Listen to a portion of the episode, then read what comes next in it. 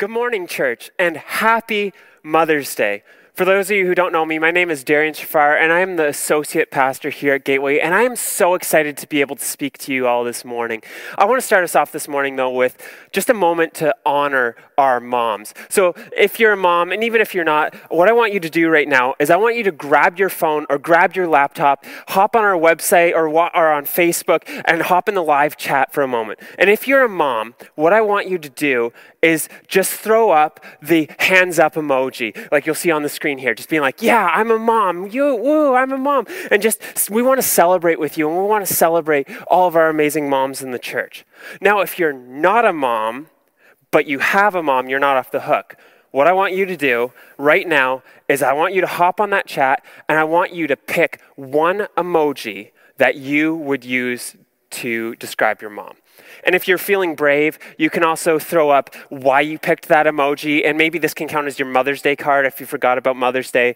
Um, but I just throw up one emoji that describes your mom and why you picked that emoji.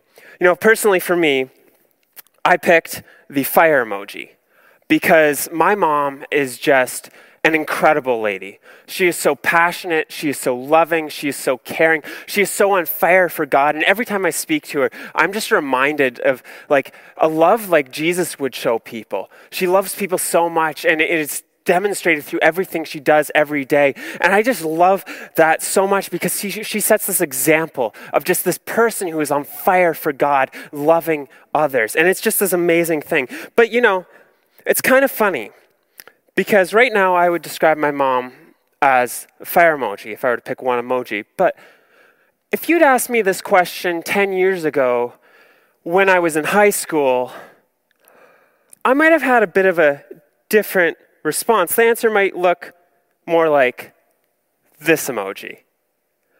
Now, Mom, I, I, I, know you're watching right now because you told me you were, and if you're not, well, I don't know. But, but you know I know, uh, you know I love you. You know that I think the world of you and that you're amazing. But I think if we're being real right now, most of us would agree that teenagers tend to look down on their parents because you know parents make rules and tell them what they can and can't do and teens don't typically like that. And when i was a teenager uh, that's probably certain days how i would describe my mom.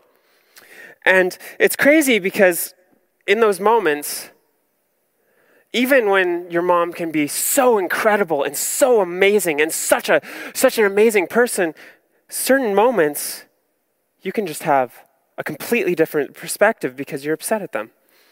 And you know it's funny looking back i find looking back for me um, it's funny to look because how does this or how does this turn into this? Like in 10 years how did i go from this to this? How did I think of my mom like this? And now I think of her like this. Like, it's kind of crazy how our perspective can change and how we can shift and how our focus and what we're looking at can actually affect how we think of something.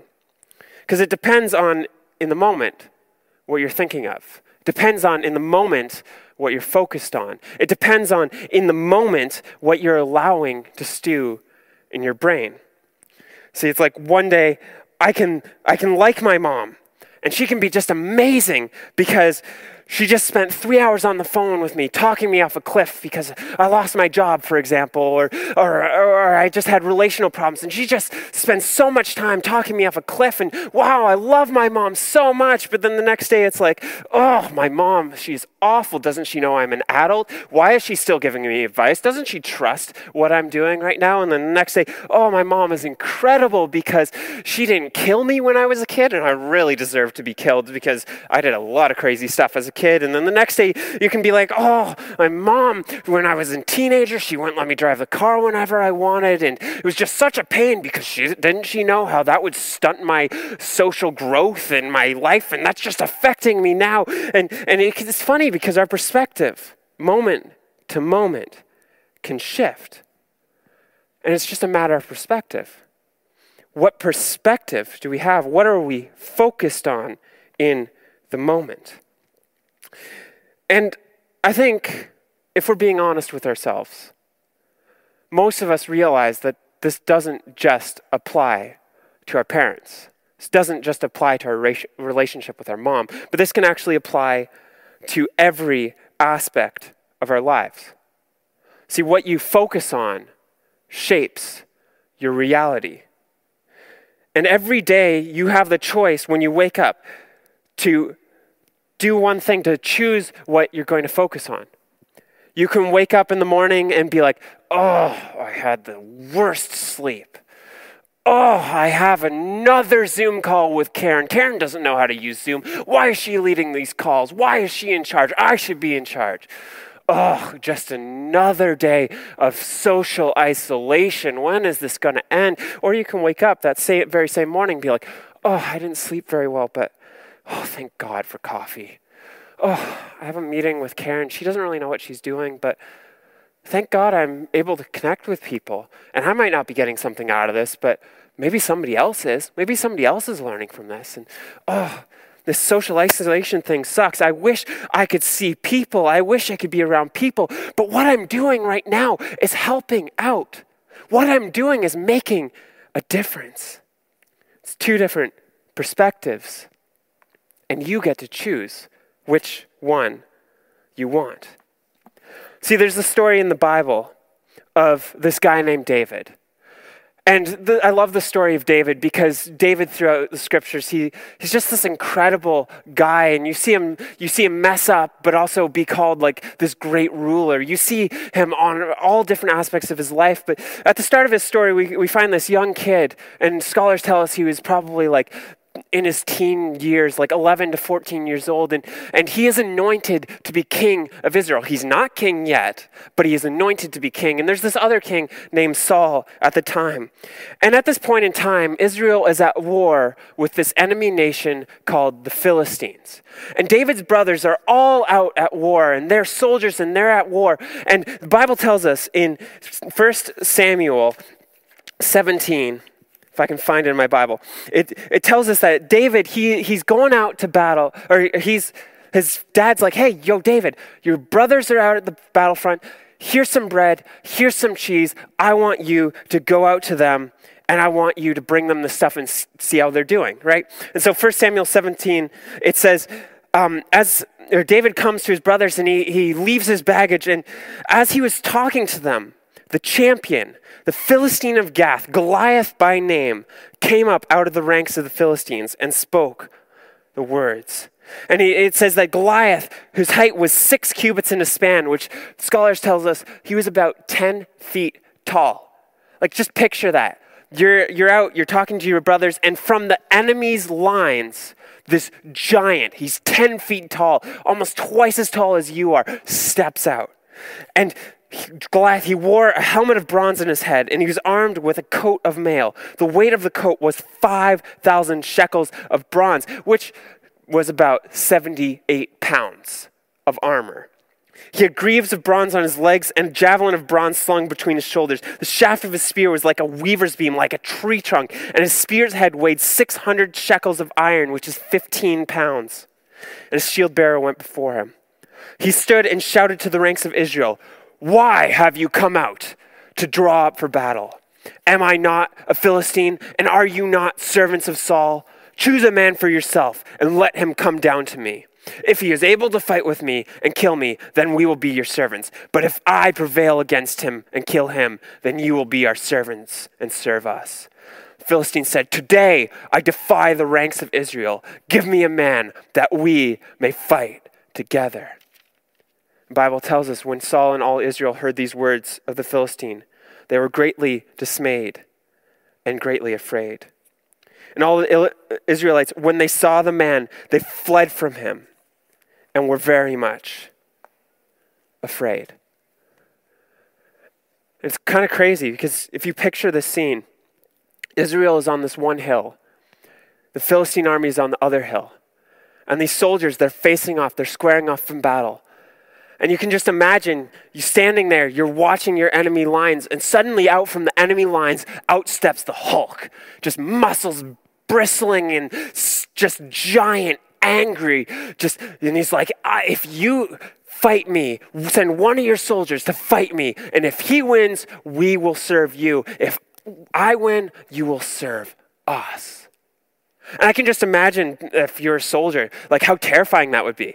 Like I would be looking up and down the lines and be like, well, I'm not the best soldier. John's the best soldier, but John's not good enough to take on that guy. There's nothing really we can do here in, in this moment. Like, if I go to fight this man, I'm going to die. If he goes to fight this man, he's going to die.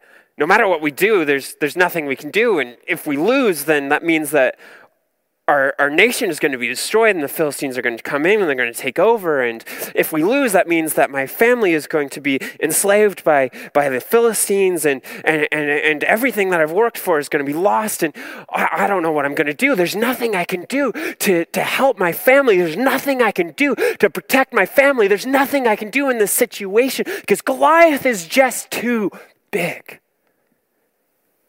And I wonder right now, how many of us have that same perspective?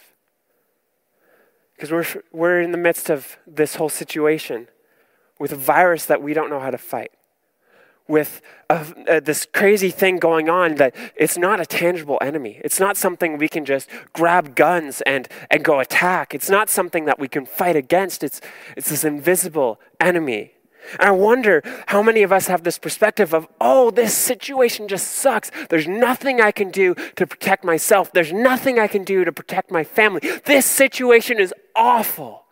It's just too big. There's nothing I can do. And we get so laser focused on the bad in this situation that I think it becomes easy for us to start to allow fear to rule in our lives.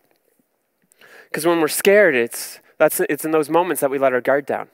When we're stressed, it's in those moments that we let our guard down. It's when we start to let anxiety in. That's when we start to let depression in. That's when we just start to allow fear in. Things that we don't necessarily want in our heart, we allow them to take hold because of what's going on or because of our stress.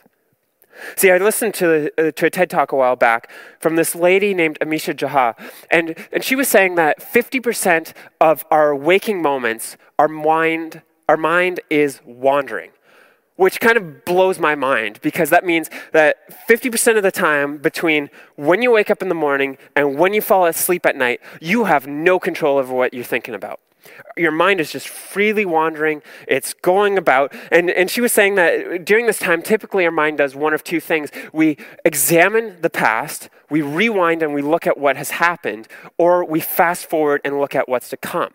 And these are moments where we get to dream and we get to come up with ideas and we get to, to come up with amazing things to come or to celebrate things that have happened in the past. But what happens, she says, when stress gets introduced into that, is that we stop just reflecting on the past or reflecting on the future. And we start to ruminate. We start to relive. We start to regret events that have already happened. And we start to catastrophize our futures. We start to picture the worst possible situation, the worst possible outcome of any situation. And we stop planning for the future, but start worrying about the future.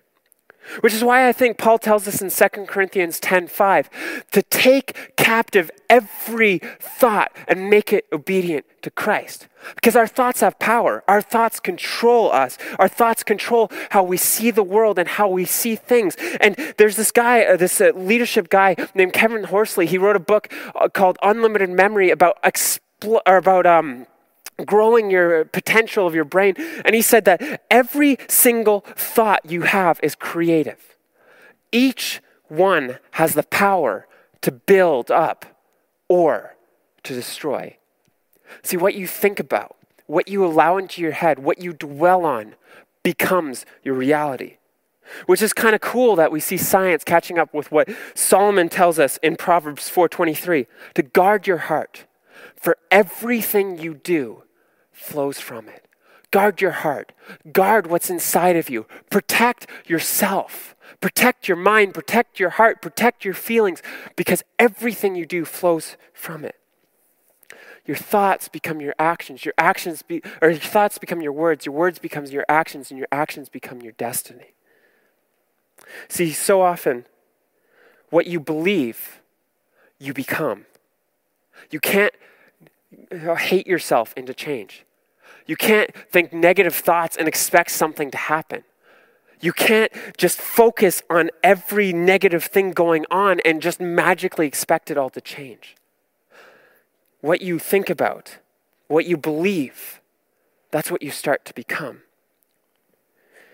And that's why it's important that we fix our focus. See, David in the story, he hears Goliath shout, shout his defiant speech. And David, he's he's like, what is going on? And and he goes to the soldiers, he's like, what is happening? Who is this uncircumcised Philistine that he should defy the armies of the living God? The rest of the soldiers are all running. They're all going. They're dashing away. They're like, We can't fight. We can't do this. We're out of here. And David's like, Who does this guy think he is? Picture it's like this 12 year old kid. Who does this giant think he is? It's like three times ahead of him. Who does he think he is? It's a different perspective. And David, t- story tells us, he goes to the king and he's like, let no one's heart fail because of him. Because your servant, me, I will go and fight this Philistine. And this is kind of crazy because everyone around him is afraid. Everyone around him is terrified. Everyone around him is too scared. They're not willing to get involved. David's brothers are like, You're too small. You can't do this. Saul's like, You can't do this. You're not trained. Everyone's like, You can't do this, David.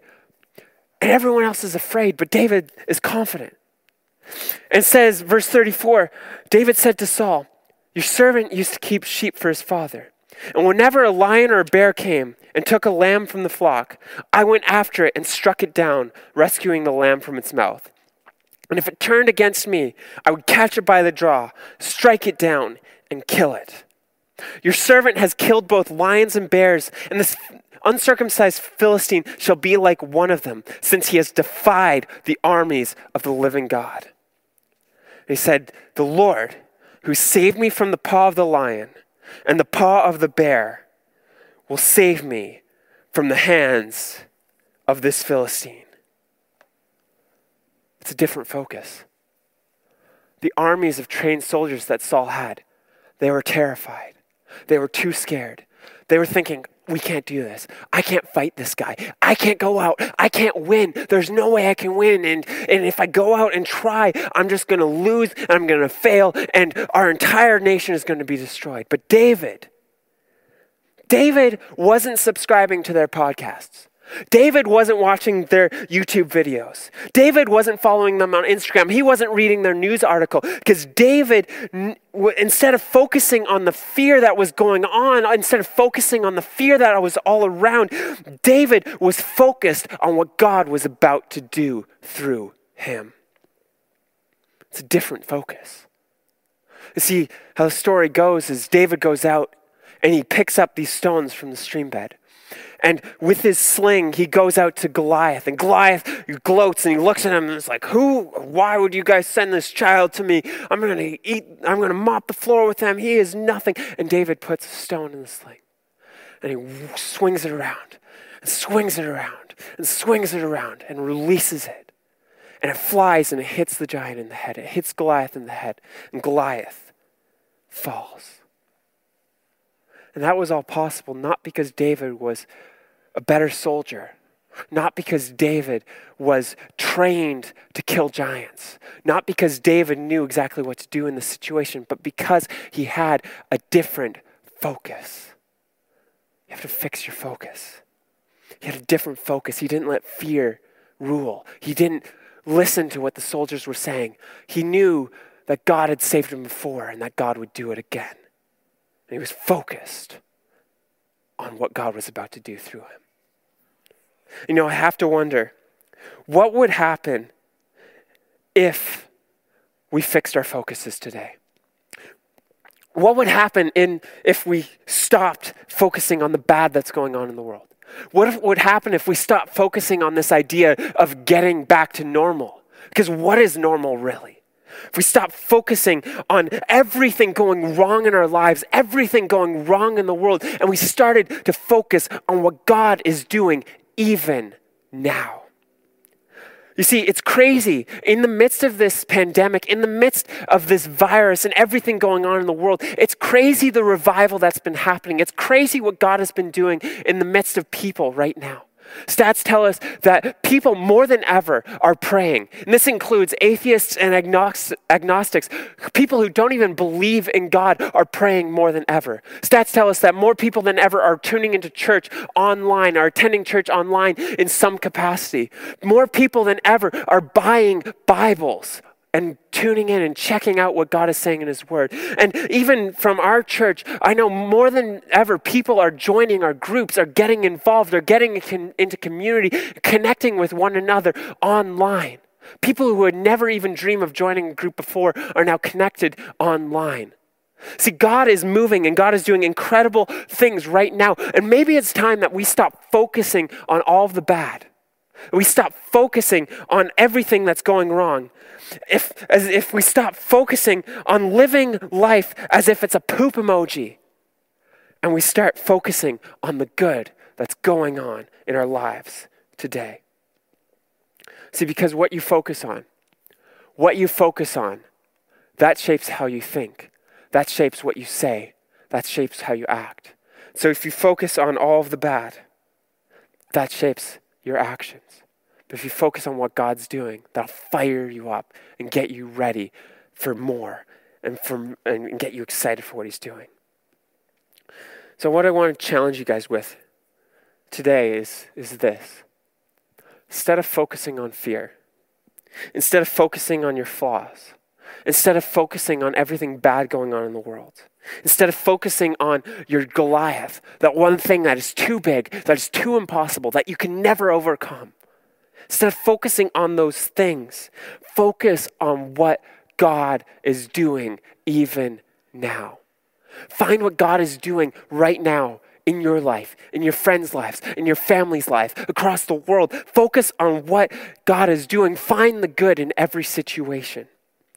And when your focus starts to drift, because it will, because you can focus for a long time on this fire emoji, but eventually the poop is going to try and get back in. And in those moments, when your mind starts to drift, and when you start to get overtaken by the bad again, take a moment just to remind yourself no, not everything is bad. No, this isn't impossible because God has come through for me before and He will do it again. Find the good in those situations. Find what God is doing. Remind yourself time and time again this is what God is doing. This is the good in the situation. This is what's happening. This is what God is bringing us into. Find that good. Know that I might not even know the end, but God does, and He has got my back. So I want to close right now with just a moment of prayer. And what I want us to do right now is if you are somebody who's been struggling with focus, you've been struggling and focusing all on the negative, focusing on the anxiety driven news, focusing on all everything people are saying online and you've been you've been focusing on problems in your life or problems across the world. If that's you, what I want you to do right now is just in the comfort of your own home, Nobody should be wa- looking around. Maybe you're with your family. Just tell your family to shut their eyes. But what I want you to do, if you've been struggling and you've been focusing on the wrong thing, right now I want you to just take your hand and place it on your heart. And I want to pray for each and every one of us here, this, this, who's watching this message. Father God, I thank you that you are the God who is always there for us that you are the God who makes every bad situation good, that you are the God who turns every bad situation and turns it and uses it for our good.